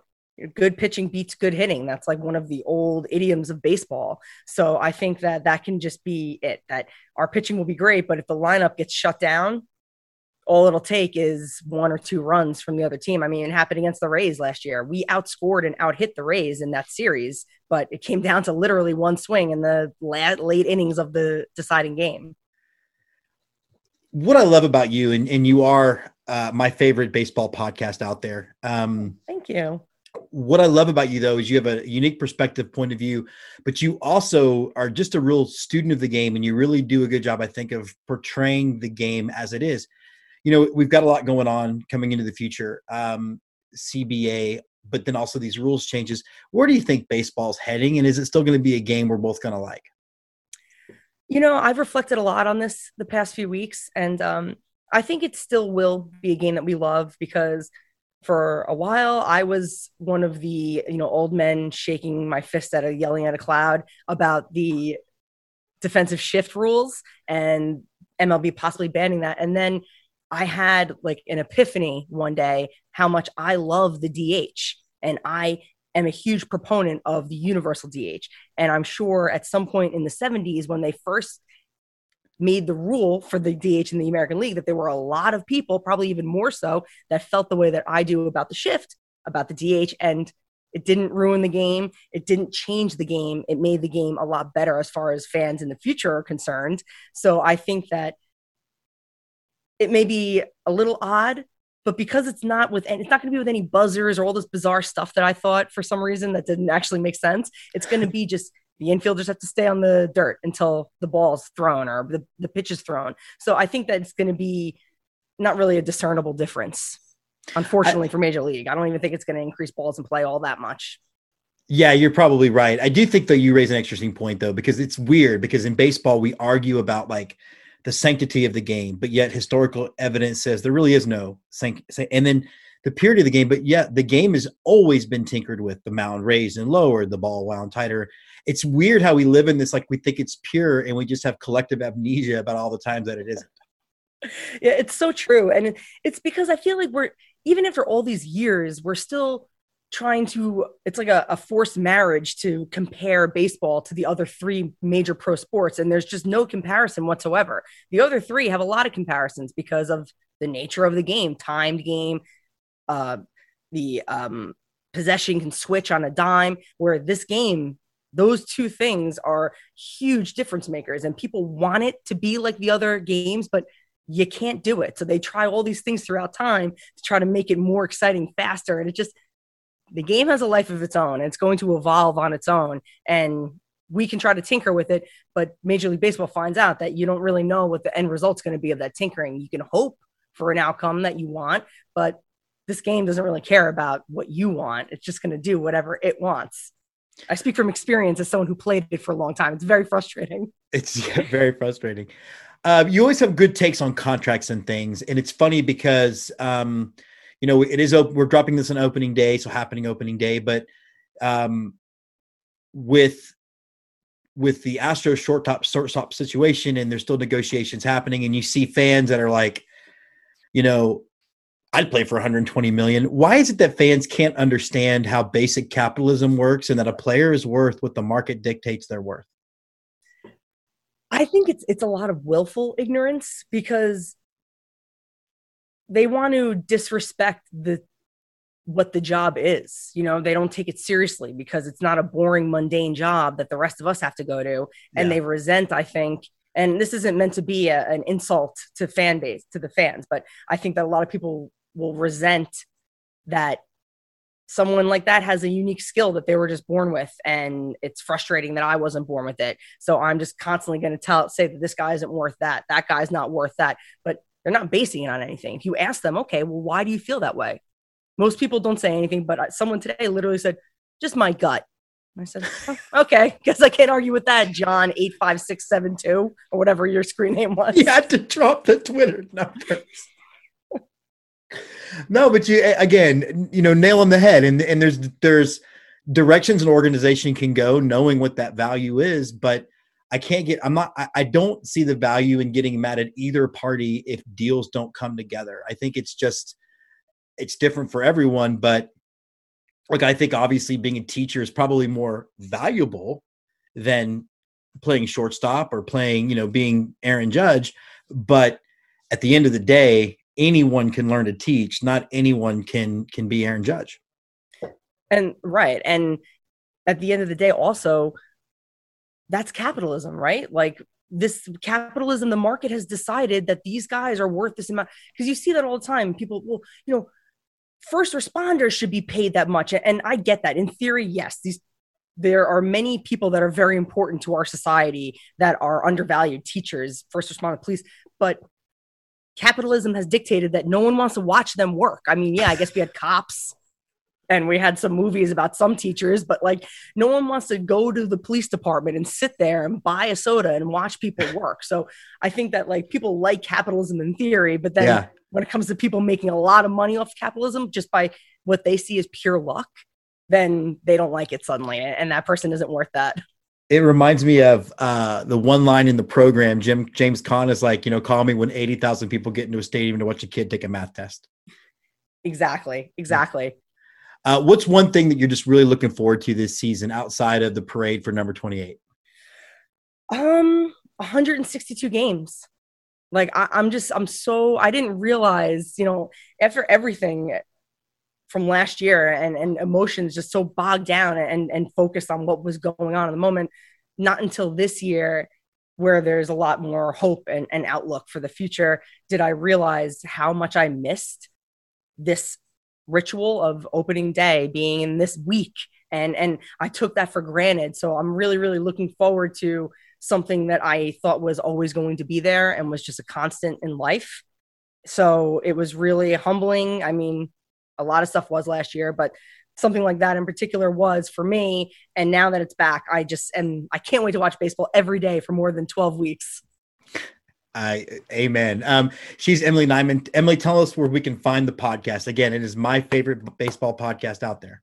Thank you. I, I'm so proud of it. I can't believe we've been doing it for a year now. It's just, it's been great. You can find us on Twitter at Breakballs Pod, or you can find us on Apple Podcasts, Spotify, Google, any any of the major podcasts. Wherever you listen to them, you can find us. Just Breaking Balls with Emily Nyman, and it's a good time. You'll laugh, I promise. Emily, yeah, you absolutely will laugh and they have some fun. It's a great time. Emily, thanks so much for jumping on our, our opening day episode of Let's Get Two. Thank you so much for having me, James. Can't wait for the season. Go Yankees. Go Go Astros, a focus on H Town hardball. Let me sync that up. So yeah, we're gonna do about 10 minutes. I want you guys to get we're not gonna talk Carlos because um it's just depressing. Um But no, we can't think that way. We have to think positive, and I don't want to hear anything besides the positive, yeah, even if it is denial. fortunately this episode is our opening, like we're pretending like it's already opening day. So whether he was gonna sign or not, it would have already happened. Yeah. I think that they're going to figure something out. I just don't think it's going to be as big as everyone thinks. I think, you know, I think if they can get him for 250, they'll do it. Um, but yeah, so uh, again, Michelle, thanks for jumping on the show. Um, just a little bit about our show. We are mostly not an MLB show. Um, we do have an Astros segment because I'm born and raised in Houston, pretty much grew up in the Astrodome. Um, but mostly we do minor league baseball and collegiate summer league stuff. But I like to have Rob on every now and again to help promote your show. So here you guys are. Wonderful. Well, yeah, Rob is the man. Um, ooh, yeah, whatever. I don't know what to throw up. Got nervous. okay. So we'll we'll jump into it. Um, we are recording on the main camera. Sound check is good. And we are super excited to welcome to the Go Go Astros segment of Let's Get Two. And we have a much better uh, Astros podcast than what we're able to do. We've got Michelle and Rob from Astros Baseball. How are you guys doing? Happy opening day. I It's exciting. It's like right. It's Go ahead. exciting. Words out of my mouth, buddy. It is opening day is like this, and, and, you know, and, and I, I I assume we all feel better about this one compared certainly compared to last one. Last Yeah. one. It should be a Hmm. holiday. Um, I'm treating it like a holiday. This is honestly like Christmas morning for me, pretty much for the next nine months. I mean, I'm feeling. I mean, besides like the vaccine side effects, feeling a plus. Are you are you riding the Moderna Dragon today? Oh yeah, it's like a bumpy ride. It makes you so sleepy, but I mean, I felt hung hung over when I got it. Yeah. That's what I feel like for the past two days. I feel like, Yeah. but I'm excited regardless. Nothing can dampen my pure joy for the Houston Astros and baseball season. So let's jump into that then. So it is a team that I think most people think will be very good, and I think um, there are some question marks, and I think that in, I think there's a lot of maybe question marks wrong word uncertainty. Like if certain things repeat, then I think things will be perfect. Um, Michelle, real quick, we'll jump in with you. What are two reasons in your head that you think there's another parade through downtown Houston in October? Well, I mean, I can't even. I don't know if it's it's like this intangible, indescribable feeling, but um, I'm gonna go. I'm gonna make a wild prediction and say that uh, because Justin Verlander is part superhuman, he'll be back to pitch, and when that happens, it is over for everyone. Like goodbye chances for the White Sox. Goodbye everyone else. Take like all the mediocres can take their seats. That's like we're going to see the. Re- I I fully believe we'll see the return of Verlander, and we have a, a stupid good uh, offense from top to bottom. I mean, Yordan Alvarez, we see his return. We have Michael Brantley re-signed. Those are just two off the top of my head. Rob knows I could go on and on and on about why, but we will. Period. End of story. We got some unfinished business. Rob, what about you then? What are, what are some things that you look at this team and you go, all right, I, I can see it happening? You look at the lineup, like she said, top to bottom. I mean, you get to the seven hole and you got Yuli Gurriel. I mean, if he can bounce back, you got Yuli Gurriel batting seventh. And then you got Martin Maldonado, who can hit a home run at a moment's notice, and Myles Straw, which I expect big things from in the nine hole. I mean, we're not, I mean, every, of course, you're going to miss Springer, but I Sure. think Altuve is going to be back. Altuve will have 200 hits guaranteed. And then you look at the pitching staff. I mean, we don't have Verlander, like she said, but we got Greinke, you know, the wild man. We've got Odorizzi. We just signed him. I Yeah. that that guy's a professional. Um, uh, Framber Valdez. Framber. He doesn't have to have surgery. Yeah, So- and Michelle, think about that real quick. Framber Valdez doesn't need surgery. How big is that for the Astros?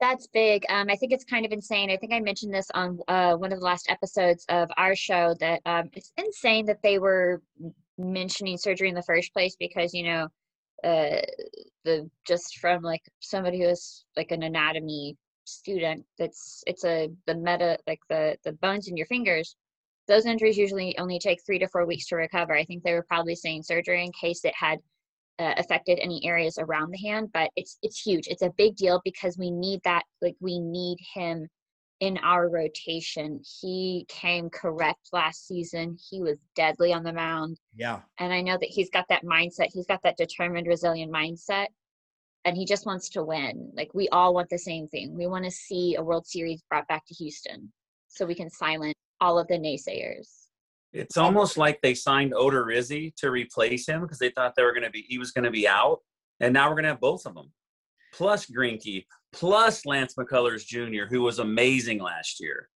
I mean, is For that not a more years. rotation that's going to win it all right there? It Well, I is. tell you, and, and you know the, the the name everybody sleeps on is Urquidy. Nobody's talking about him, and this is going to be the first year where he's truly fully healthy and ready to pitch. Because you remember he was still being pitch limited into last year as a recovery from his Tommy John. How big is Jose Urquidy going to be for the team? Big. He just Incredible. threw five. He five. He threw five perfect innings. And that in a, in a spring training game, he's got his pet pig. What else do you want? I forgot about him. I'm sleeping on him. But he, Jose Urquidy's awesome. We're I forgot about him, and that's how good we are. We're so good, you can't even remember everybody. I mean, Um, his debut his debut was at Coors Field, like in the Rockies game back in 2019. His debut was in, and he threw just like he do exactly what we like. He did exactly what we needed him to. He was solid, and that's one of the more difficult parts for a pitcher to start off in. Like, it, it- let alone like like he's coming back from a Tommy John. Like that's insane. This guy is so incredibly talented, and the fact that he that just speaks to the quality of the Astros and the organization as a whole. We're stacked. Do you think, uh, Michelle? Um, I know there's been some question about whether Ryan Pressly is really a closer guy or an eighth guy. Do you think he is the closer in September, or do you see somebody like Enoli Paredes maybe getting promoted to that spot? I think that uh, Ryan Pressly uh, can certainly. I, I think that initially, uh, I wanted he'll work as a closer. Um, I think that we will see his ability tested throughout the season as far as the postseason goes. I don't have that answer because there's always new and different pieces that emerge. I mean, we haven't even seen Pedro Baez yet. So, Oh, I forgot about him. and Ryan Yeah, Stanek, we have Ryan awesome Stanek. we Like, are. we, like the, see, that's just insane. The level of talent. I think Enoli Paredes is going to maybe like he'll might he might come in and function as like a reliever or like an uh, uh like an innings eater, or maybe even the setup guy. He might be the setup to Ryan Pressly's closer. Uh, those are two. That's a very likely scenario, but again, like I can't predict the future. Uh, As you know, baseball is insane, and uh, the baseball gods love chaos. So Um, Rob, you brought up Myles Straw, and you think he's going to have a big season. I think that uh, what I love about Myles Straw is he plays like um, a guy in the '90s when I really grew up, really forming my love of this game. What gives you confidence that Myles is going to be the guy, sort of at the top of the order by the time it flips around and gives uh, Yeah. the, the opportunity to drive some runs in? What gives you confidence that he's going to be there? I believe. I mean, if you watch him in spring training, you've seen how good he's been, and it's just, I think it's a different mindset to have to sit on the bench all day, and you know all you're going to do is pinch run. To you know, your role is to go steal bases, but he's a starter now. He's going to play every day. He's going to get all the experience that he needs, and I just think he's a good player. He wouldn't be there. I mean, they would have went out and got somebody else. If they got confidence in him, I got confidence in him. Um, Michelle, let's get a little more um, maybe touchy feely, romantic about it all. Uh, what are you looking forward to the most about either being back at the ballpark or even just watching a game for real, knowing that the world is starting to feel a little bit more normal? Um, I think it's going to. I don't know. I feel like my quality of life dramatically improves during baseball season because it's just how can, uh, like whatever, what what movie is it from? How can you not be romantic about Oh, baseball? Moneyball, right? Yeah, yeah. It's impossible not to be.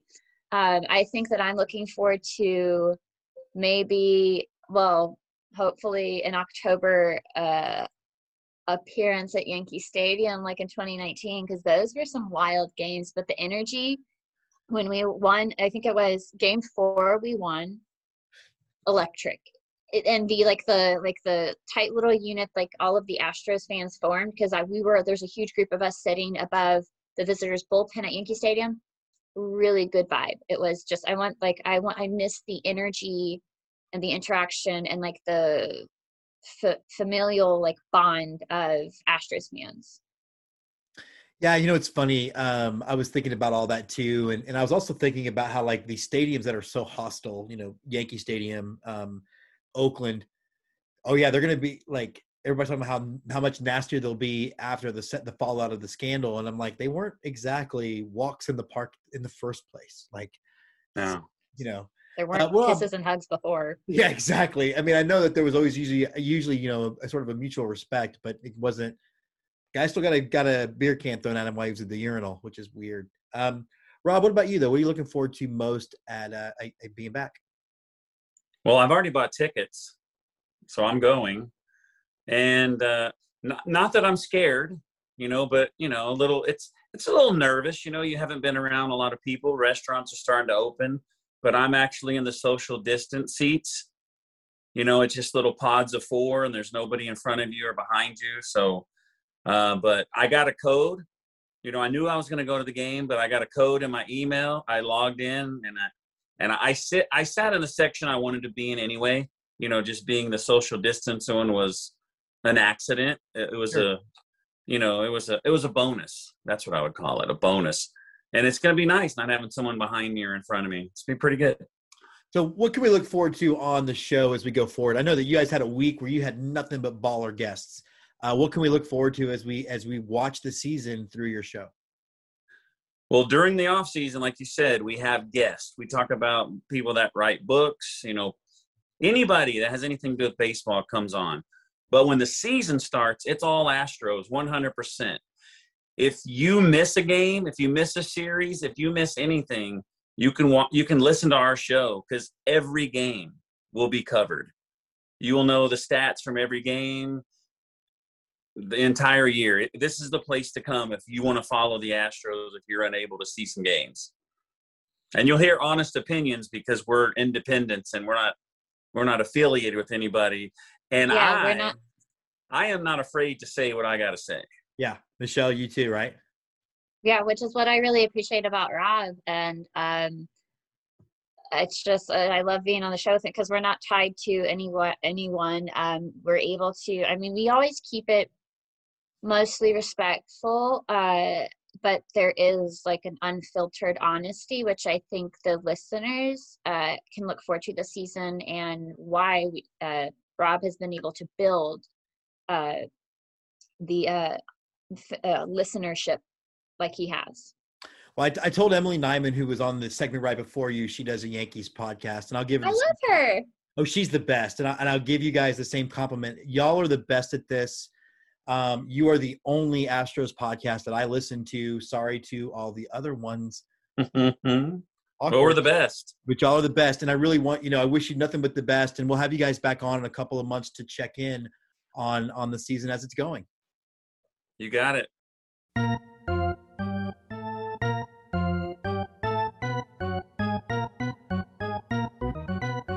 And now, on to close it out, the right hander from Houston, Texas, James Christopher.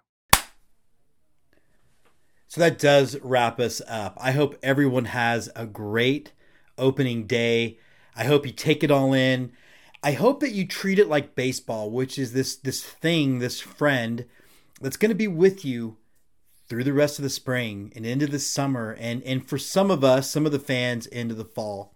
But I hope that you don't football it. Don't be a football fan. I hope that you're a baseball fan who understands that it's a nice game and it's a gentleman's game and it's a different type of game. Don't get caught up in wins and losses when they don't really matter until they do matter. Try to enjoy the fellowship of being at the ballpark, whatever level it is. Obviously, this is our MLB opening day show. But I hope that you can just find some peace, a break from from what this really weird reality has been that we've been in now for well over a year.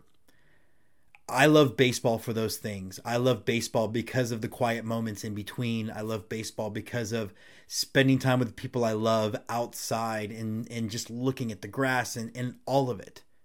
Those are the things that are the most important. You know, the line in Moneyball that, you know, the thing that Billy Beane eventually learns is that it's hard not to be romantic about this game and it, it, it is it is hard to not be romantic because it's a very romantic thing.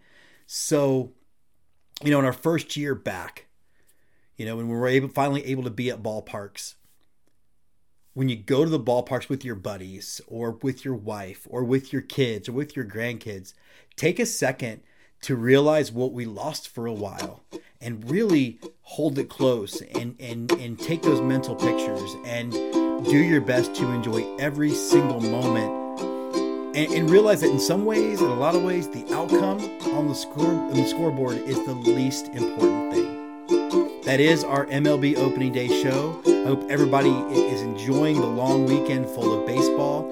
Um, hopefully, we're going to get to see more games on TV as, as they start to join the 21st century when it comes to television maps. Uh, see our previous episode on that. But until then, stay safe, stay sane, and Let's Get Two.